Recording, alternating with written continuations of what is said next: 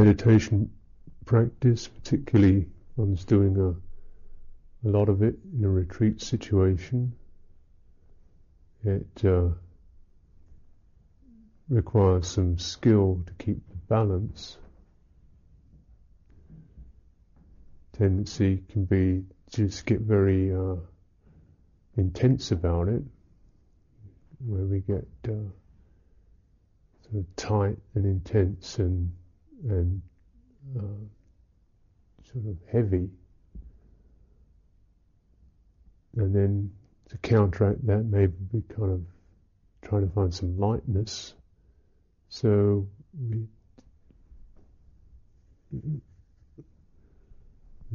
find, even just trying to find things to loosen up a bit, make oneself feel a bit lighter or loosen up a bit. But then we can swing between, if we get too light, it gets kind of just silly and distracted. So the only way you can feel lightness is by doing something other than meditating.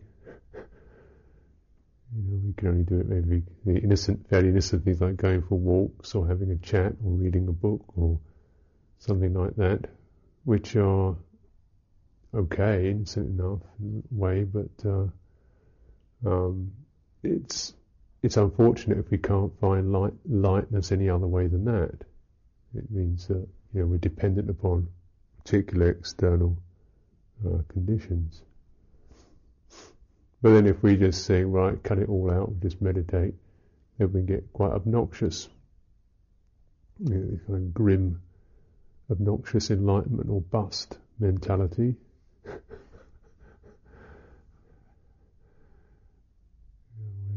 The intention is too driving. It's not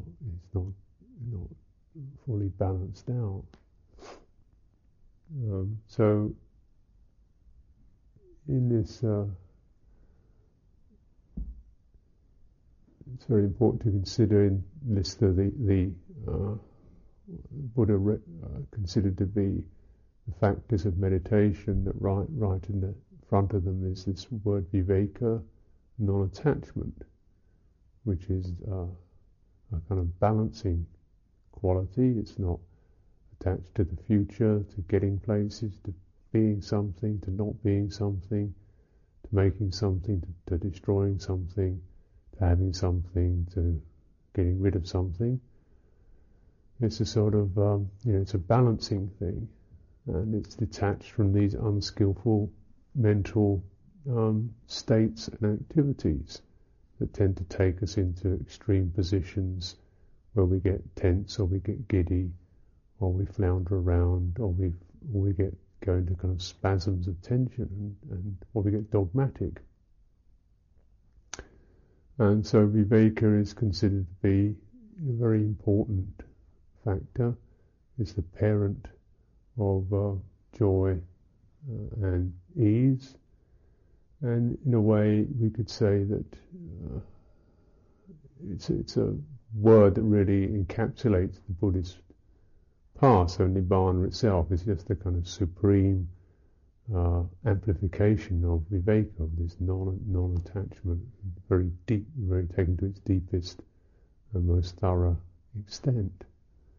And so then when one's cultivating, you have these factors of meditation. The first three are viveka, non-attachment; vitakka, which is a fixing process, fixing attention; and vichara, which is the process of evaluation.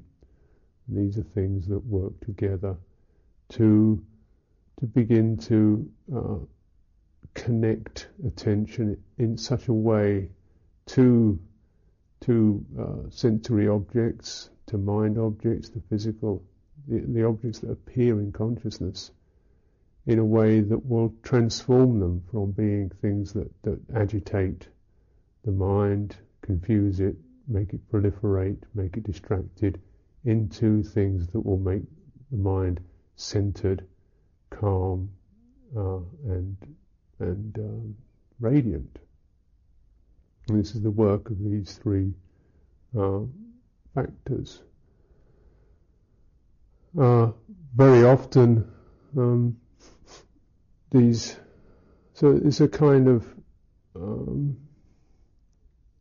it gives you an idea of what wisdom is in the Buddhist sense of the word, because it's not an intellectual process, but these are definitely requires the wisdom factors to be able to discern where one's going, what the mind states are about, and to be able to choose particular meditation themes to apply, to focus on, to fix one's mind with this particular theme, such as the theme of kindness, to make that one's focal directing principle, or focusing on physical objects and investigating them, or focusing on feelings and investigating them. It gives you an idea of what wisdom is. It means the ability to learn, really. To really learn, not just saturate with ideas, but to really learn directly from your own mind. And paramount, or most commonly used wisdom factors come under the specifications of sati, mindfulness. This is a kind of a great tool for the wisdom factors. It's kind of direct, feel it out, learning experience, and it helps to keep things light, because it keeps an overall survey of how we're approaching things, why we're approaching things, what the purpose is, what the mood of the mind is, the real nature of an object, the nature of a feeling. It's a real learning thing. And it tends to replace blind impulse or dogmatic idealism, one kind or another. You learn through sati, through mindfulness. And so it's of paramount importance in this process of fixing and evaluation and non-attachment. So it's a strong asset to samadhi.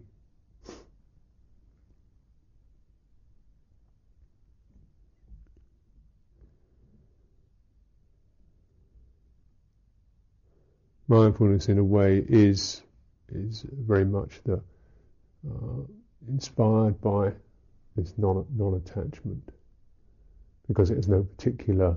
It's not trying to find something. It's not trying to make anything. It's not trying to, get anywhere. It's that which is receiving and recollecting and comprehending. But sometimes it's called mindfulness and full awareness, sati sampajanya, mindfulness wisdom, satipanya. These are different shades of its significance.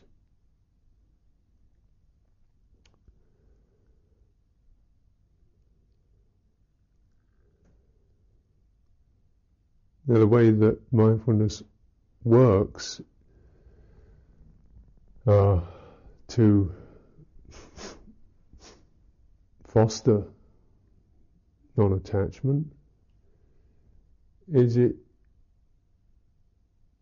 presents things to the mind in a different way than the way of habit. That normally when we're conscious of something, then consciousness arises, and through the eye we see something, we feel something with the body, we hear something, for example. Consciousness arises. A consciousness is dependent or is conditioned by particular receptors, programs, evaluators get built into it through a lifetime.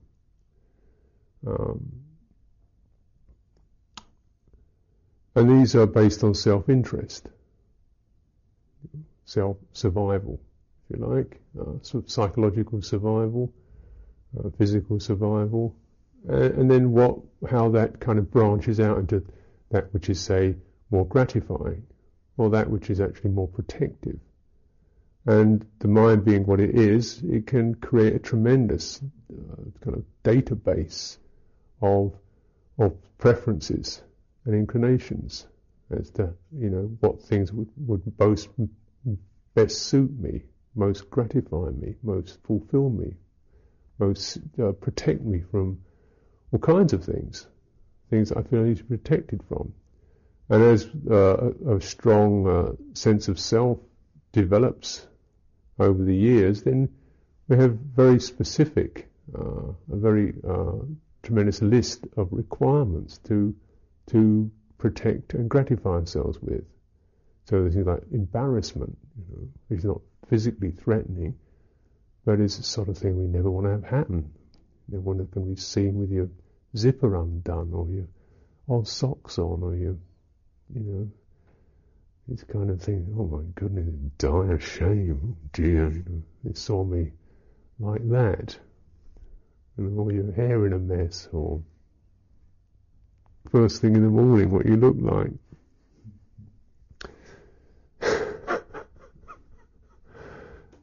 So, you know, that becomes something that we must make sure doesn't happen. So with these, embarrassment is something we want to protect ourselves from. It's not physically threatening, but it's psychologically dreadful, terrifying experience.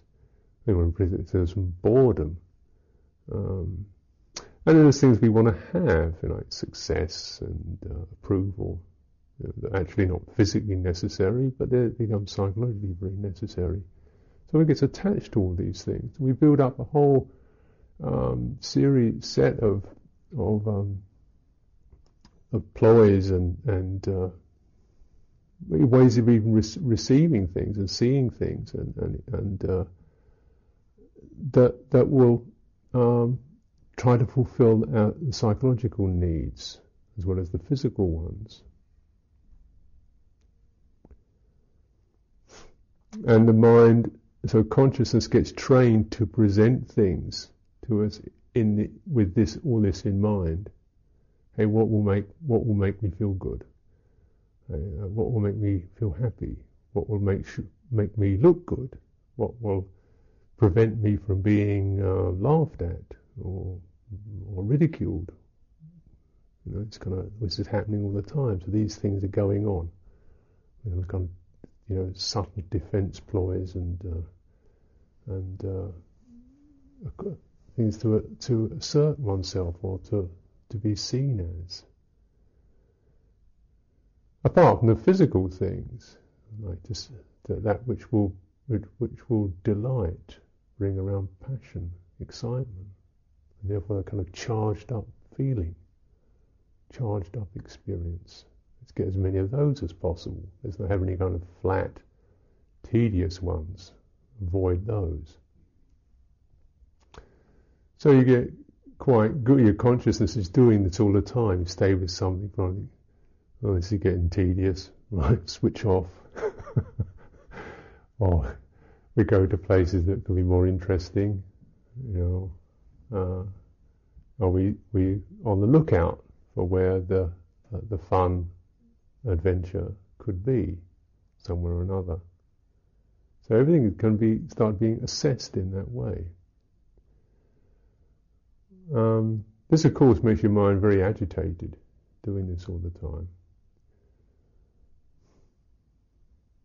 So when a sense impression hits, you know, it's picked up, then it's, you know, very rapidly it's kind of cognized as, is this a winner or a loser? If it's a winner, stay with it. If it's a loser, quick, get out of it. If you're uncertain, stay with it a bit longer and check it out. And this is the process of cognition. Very rapidly, you know, receives something. So all this is going on. You have these cognitions or perceptions, and then what will give rise to the much desired Vedana, or feeling of pleasantness, uplift.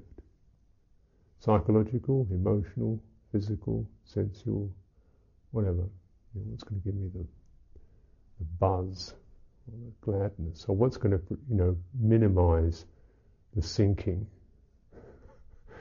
the dread feeling.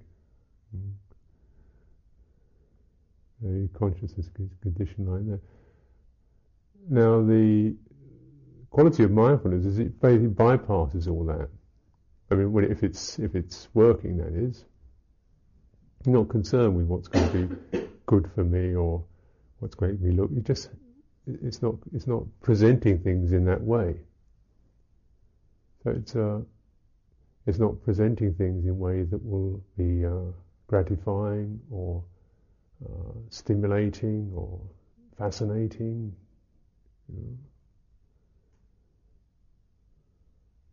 It's not presenting things, it's just presenting it as something that happens.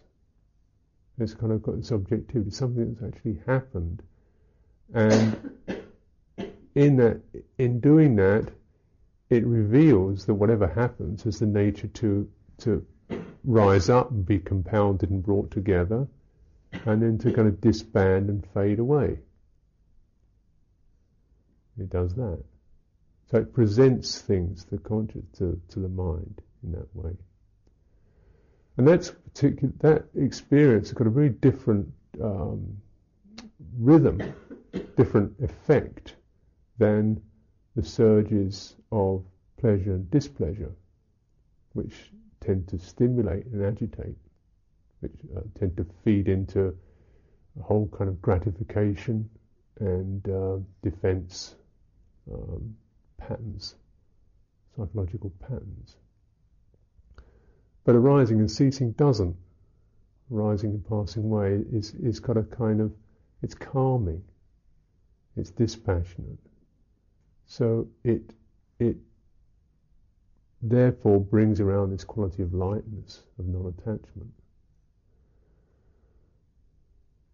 as something that's got a steady, tranquil, easy feeling to it. We feel at ease. And we feel clear, because the mind, instead of being blurred and agitated by excitement or dread, is enhanced in terms of clarity and calm.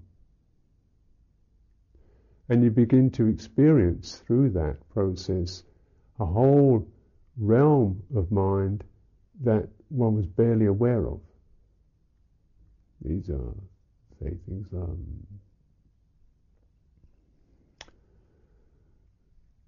example, we use the 7 enlightenment factors, the investigation and mindfulness, calm and persistent energy and rapture, and centeredness, concentrated centeredness, and equanimity. These, for example, are things that we begin to experience more fully, and not dependent upon some particular thing happening to us, but as just there, as part of the mind's way of operating. So then this is tremendously fulfilling, because we begin to realise the faith faculty and the confidence is strengthened, enhanced. You begin to see how your mind is not just a kind of blue bottle fly running around in circles, dart, dart, dart, buzz, buzz, buzz, looking for the sweets. It's and it's not just the kind of machinating horror. It's got these very beautiful qualities to it that you can rely upon and enjoy. So it prepares the path for the experience of enjoyment, which is one of the signs of samadhi. That is, one is at ease, one is enjoying one's own consciousness, one's mind consciousness in itself, rather than because of it finding something to hook onto. So this then, mindfulness enhances confidence, enhances faith, enhances wisdom, enhances effort, because when you're mindful, then your effort is actually much more effectively used. You're not trying to juggle a whole crate of oranges of what I want, what I don't want. Is this going to work for me? Do I like this? Is it going to happen now? Is it going to be cheap? Is it going to, but just one. How is it? Bonk. So you're actually, you're not carrying so much when you can be mindful of things. So it's got it really uses the resource of energy and effort, persistence to its fullest advantage.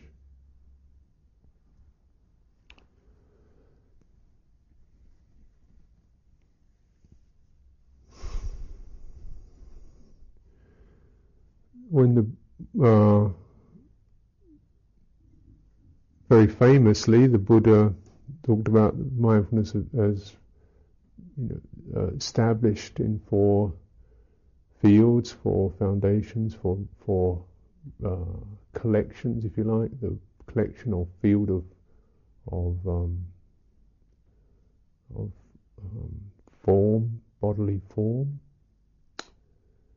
and of feeling, and of mind, and of the mind objects, things that the mind can pick up. So the difference between mind and mind objects is the mind, when we see things as mind, it means that the kind of general mindset, whether you're grumpy, elated, inspired, the general mindset. Mind objects is much more particular things that you can discern, not so much the mindset, but what the mind's juggling with, or being dumped on, for good and bad. So you've got a whole range of areas that really cover the whole field of experience, what can be experienced, and the way of experiencing it covers the whole thing.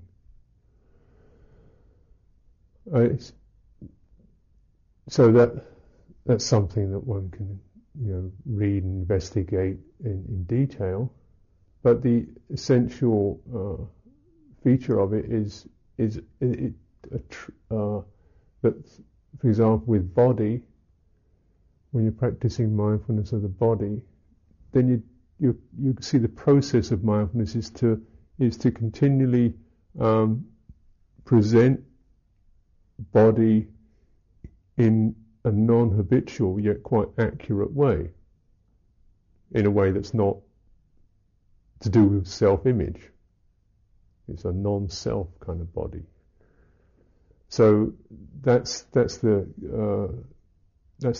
pattern-breaking quality of mindfulness. It's just the same old body, but instead of seeing it in terms of mind, with all the kind of agitation, worry that can affect it, or personal investment in it, we're just seeing it as body. And so mindfulness does that, and then it has the power to break things down into more momentary experiences. So when we say body, well, what body? What do you mean by that? You mean hand, foot? You mean your head? You mean your blood? What? So then it looks at particular things that are just the whole. So it breaks through the habit of cognition, which tends to, cognition or sanya tends to form things in particular habitual ways. And as that habit pattern establishes itself, that becomes the basis for our self-view. So that habit pattern locks. So, for example, body, you probably think mostly of the face and perhaps the shape, fat or thin, And the face, what that's about. You know, think about your elbows, probably. Unless you've got particularly hideous or lovely elbows.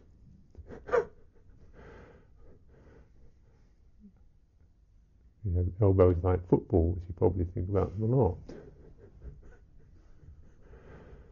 But really, the general, you do say particular things. You might have a kind of lump in the middle of your forehead or something you're very self-conscious of. So you see that, like the face, and then the general shape, perhaps the colour of the hair, or whether it's pleasing or not. One finds it pleasing, which is difficult to find your own form that pleasing. You live with it all these years, and you see what it looks like on the bad nights. So there's a certain sort of amount, a certain kind of tenseness about that. Even people who are advertised as being extremely beautiful are always worried about their physical appearance, having to prop it up all the time. But mindfulness just doesn't bother with that perceptual pattern, that cognitive pattern. It just doesn't even pick that up in the first place. It just has hair, skin, blood, bones, meat, flesh, sinews, and so on, which is true. There's not much self in that. You say, high bone, great bit of fat you got there, sister. It's not really the sort of thing that you make much of. But it's and the effect on the mind, if you do that in a proper way, is it just kind of leaves a lot of space there. There's nothing much to say. That's it. So what? There's a kind of coolness, emotional coolness, and that's the end of all that kind of agitation, and which we probably didn't realise was there, because it's kind of locked into that cognitive impression of body. And then if you get even more radical, you can break it down to just pure elements.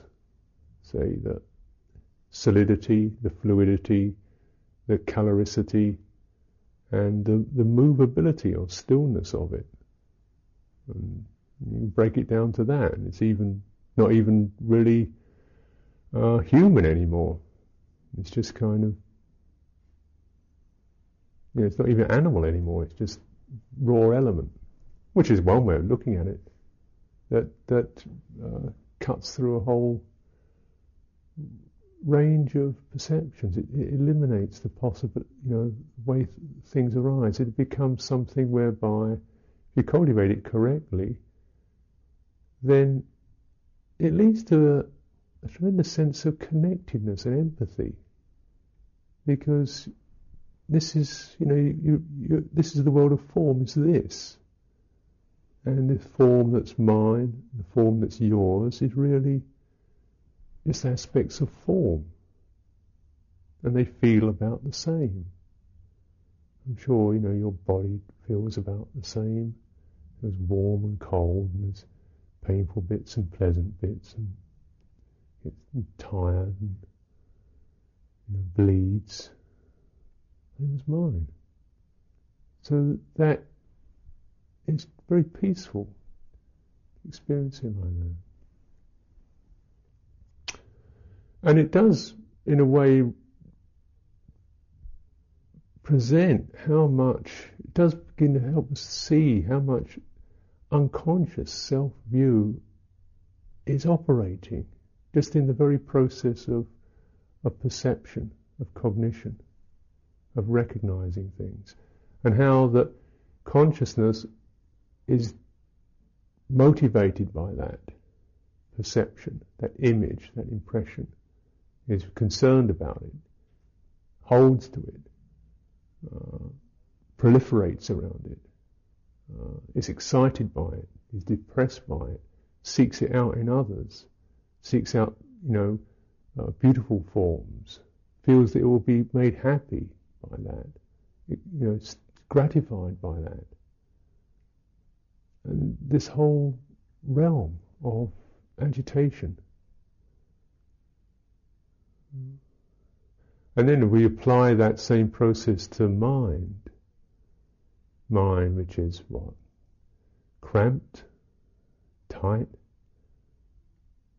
buoyant, loose, extensive, bubbly, sagging. Sort of similar kind of thing to the body, really. In a way, it's got kind of the same protean, polymorphous qualities. This is mind. It's like this. Mind's, it's about the same for everybody, really, just in that nature. And there's things in it that one desperately, doesn't want to have happen. And things in it we wish would happen much more often than they do. So around that, all kinds of manoeuvres get created to try to actuate those needs, those desires, those wishes. So again, a tremendous amount of energy and defense and denial and hiding and covetousness and grasping goes on around that to stimulate the mind.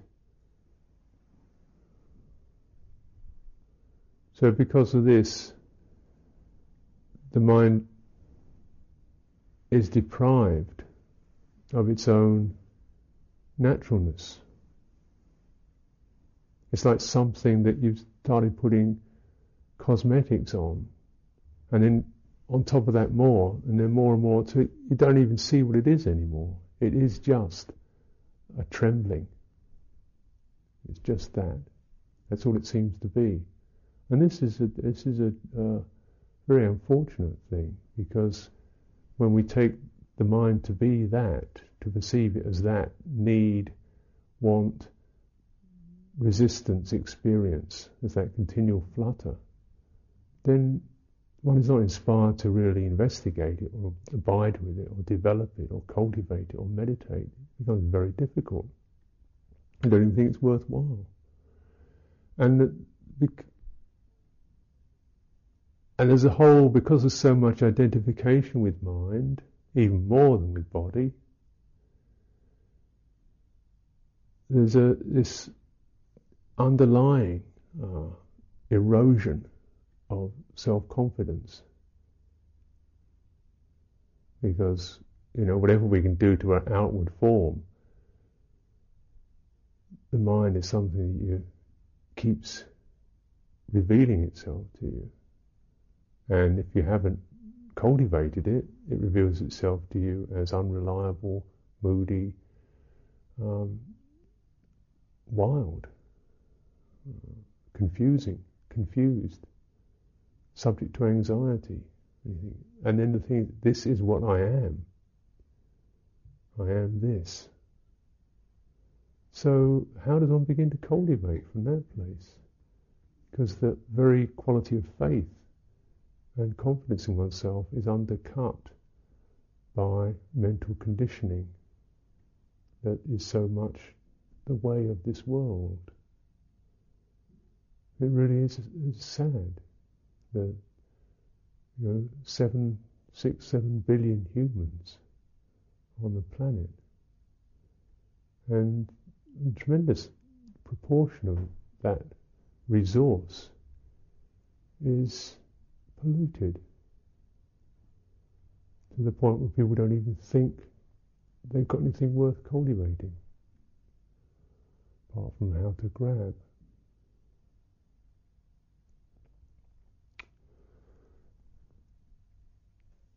With mindfulness, then, this is of course, mindfulness of the mind can be very testing. And generally we practice mindfulness of body first, just to give one some recognition of, yes, there are results. There is a way, the process and the results, so that then we can Begin to be mindful of desire, of a worried mind, of the mind when it's grumpy and grumbling, the mind when it's triumphant, the mind when it's sad, as just mind, as just this, as that which arises and that which fades and changes. Something not to be invested in.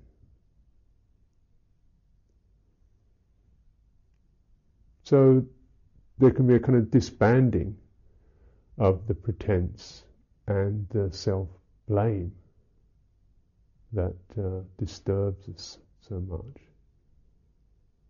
And this is very significant, particularly when it comes down to dealing with mind objects. As, and the most paramount mind objects that come to us are, as we cultivate, as we sit still, as we walk, as we collect ourselves, are things like are negative. Negative energies.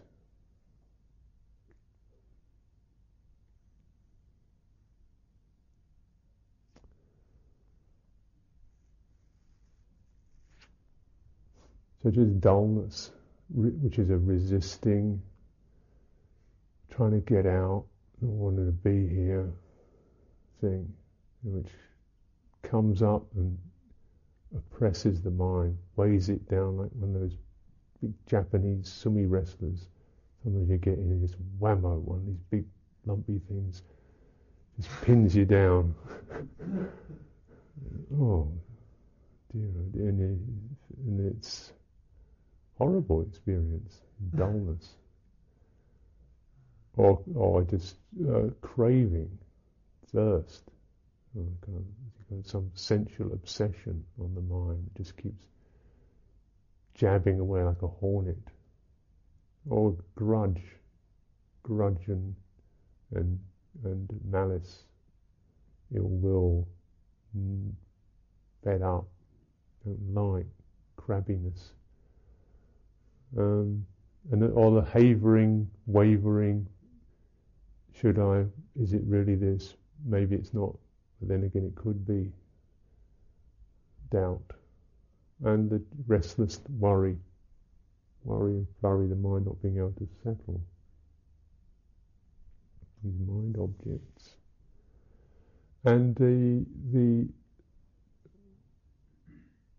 where they really catch us is in a sense of that we get identified with them. So the overall impression is, I'm really in a bad mood today, I am this. Even if, perhaps we're not even that objective, we're just kind of so caught in it, we're fully participating in that mood, blaming somebody else about it, or believing in the projections. What comes back to us eventually is the unpleasant taste of that mood, and that we feel it as ourself. So I'm a really bad-tempered person. I'm a kind of wavering nitwit. I'll never get my act together. I'm this kind of dull slob. Inadequate slob, dull, and so on, these kind of things. And so that again kind of cuts the whole base of meditation.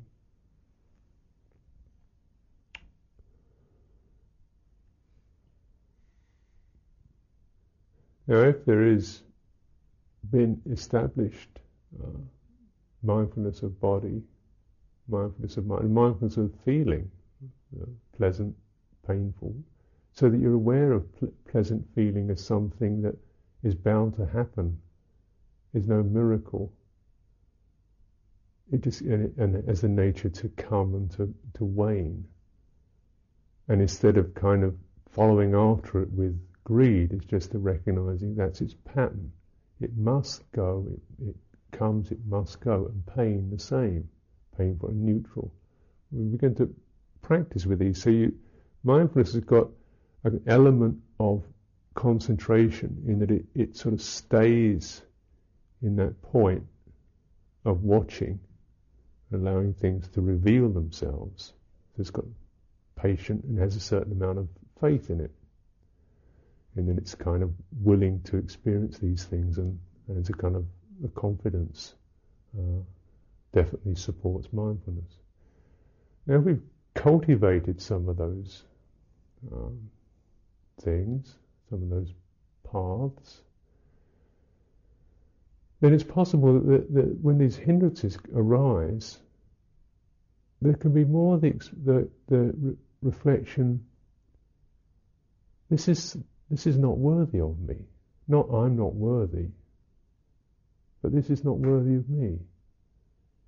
This is not necessary for me. So there's a sense in which one, even with a hindrance present, the beginning process of mindfulness is that we see it not as essentially something that we first of all believe in and act upon, or secondly feel is inherent in us, but something that is happening to us that is like a stain or something that's kind of been poured over us, that is not ours. There's a result of karma, the result of conditioning. So if we see it like that, then the quality of confidence and faith is not eroded, and therefore one has got a certain leverage point which to approach these things as in objectively, and that is quite essential.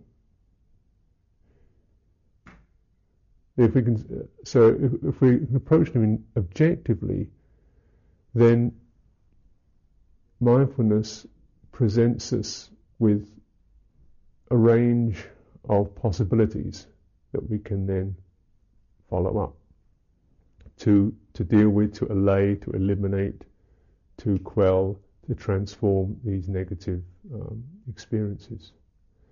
If we don't have that sense of basic confidence and dispassion, objectivity, then mindfulness declines, is overwhelmed. So you don't look for any, you don't really see any possibilities. You just get floored by it.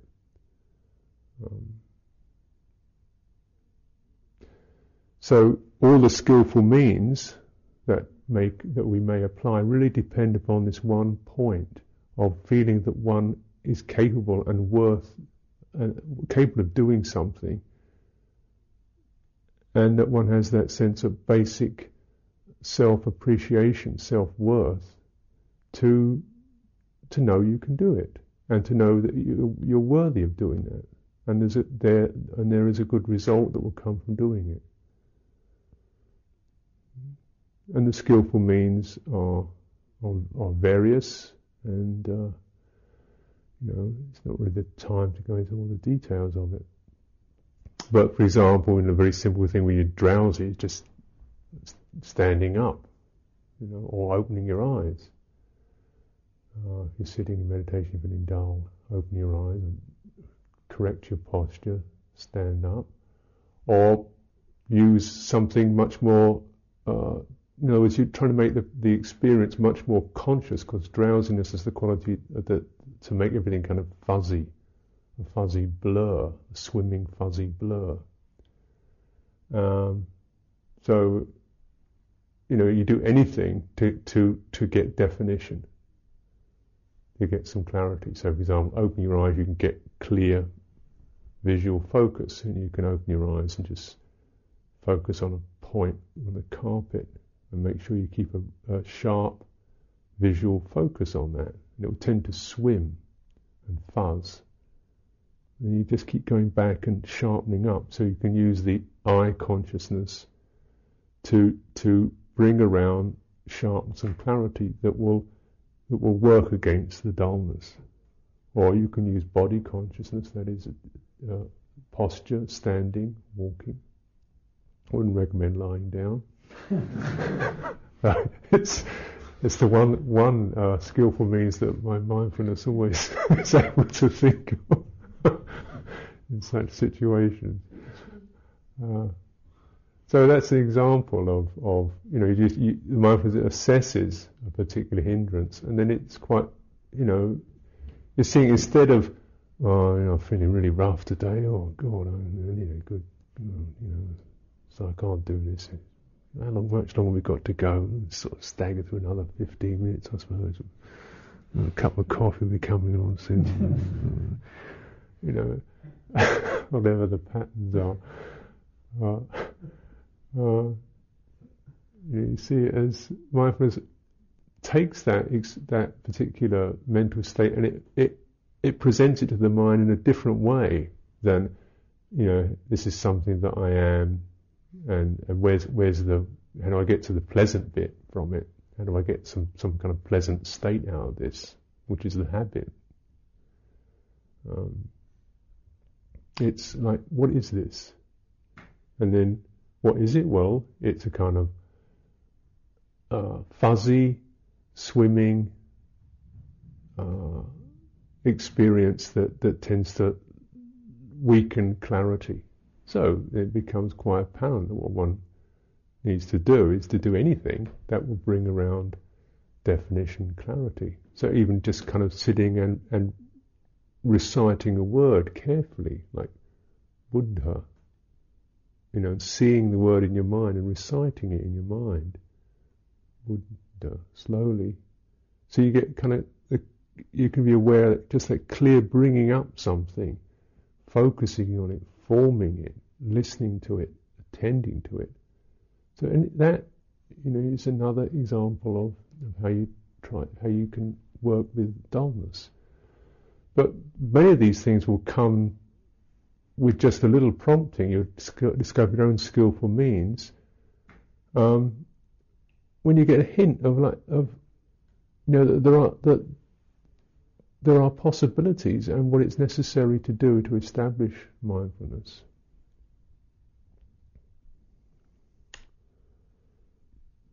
Mindfulness has this power to investigate, to assess in a way that's not associated with habit, with ego structures, with gratification, with denial, with defense, with distraction.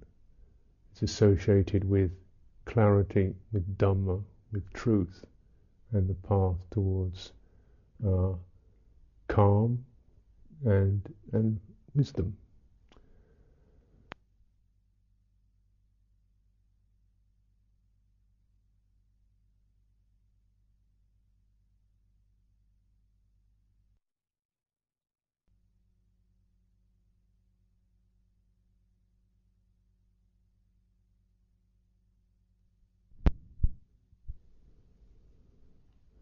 So in this way, the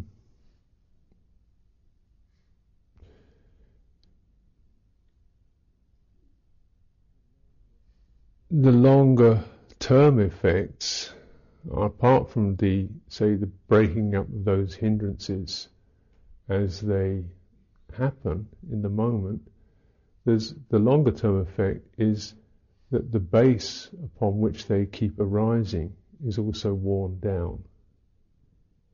The base they arise on are whole psychological patterns. To do with, obviously, psychologically we aim for that which is easiest, which is most habitual, which requires least immediacy. If you like, the process of what's laughingly called maturation or conditioning is one whereby you gradually get duller and duller as the years go by. When you're young, you're a baby, you really like everything is just the first time ever. Wow, what's happening? Ooh, look at that! You just can't get enough of it. You're so awake, it's painful. It's freaky, you know. It's let's dull out quick. So over the years you gradually dull, so things become just kind of, oh, that's Susie, and that's the cat, and food, it's dinner, it's Friday, right? Right, I'll do this on Friday. You've got shorthand notation for experience. So you don't really know Susie, you don't really look at the cat and find out what's going on, you don't really, you know, see, you've got an idea, oh, you know, you do that with that, I do that with that, that's it, I don't have to think, don't have to notice it. And so the fully matured human being is always completely dull to anything other than the flickering possibilities of gratification that may occur, which they're tenai are tuned to. That's the one program that, you know, keeps going.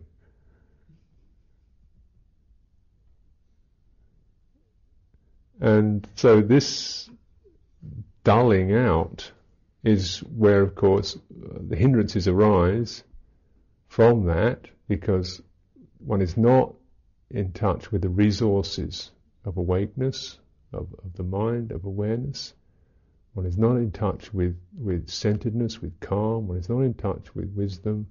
One is in touch with a lot of dull, unawakened habits and the problems that come from those: inadequacy, frustration, sense of continual lack of achievement, and so on, that kind of thing.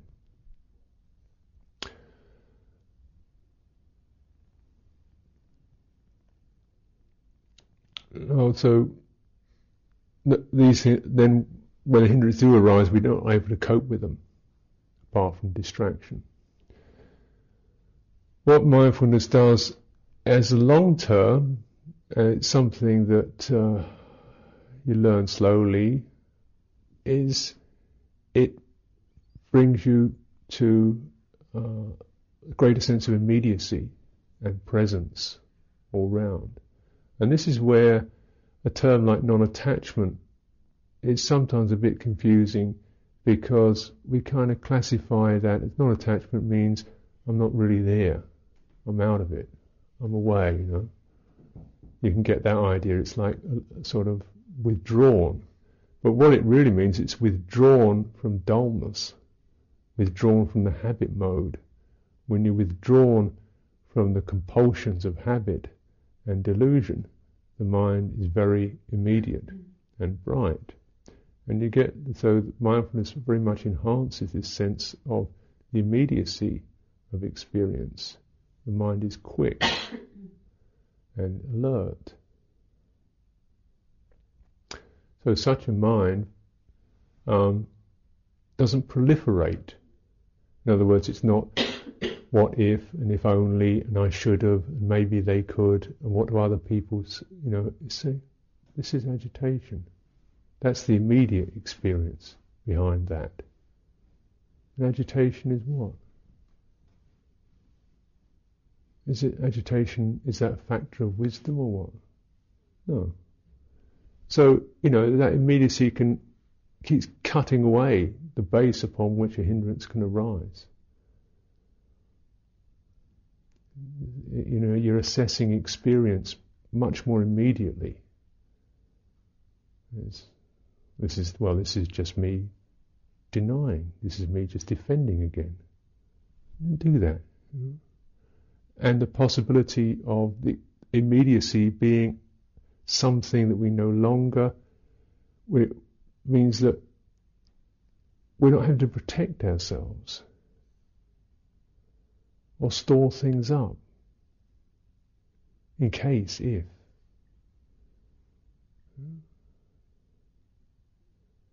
Because we can see that way of thinking is subject to pain and suffering and confusion.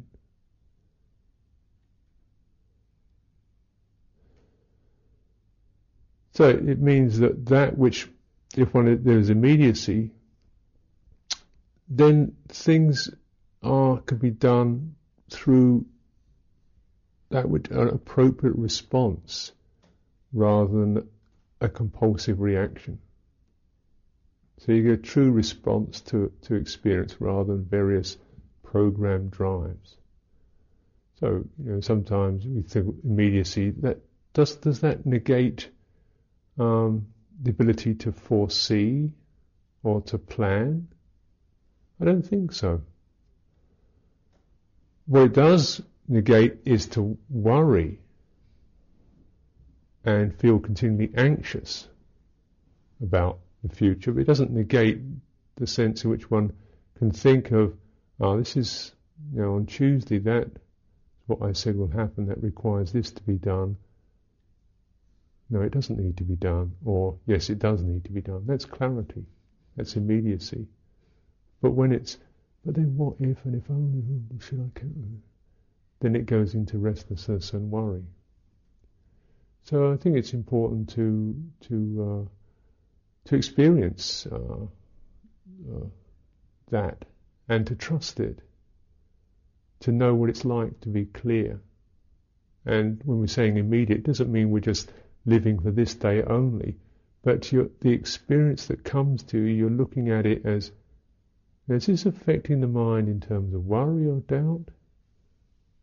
Is this affecting the mind in terms of greed or restlessness?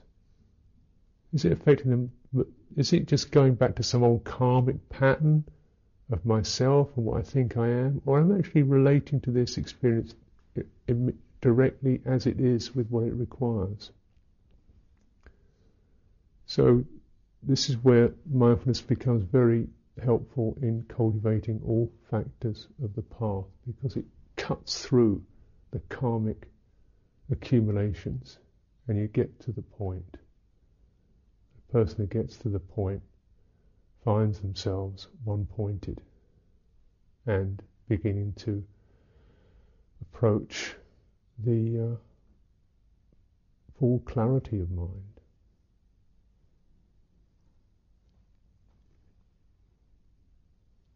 All for this, for your reflection.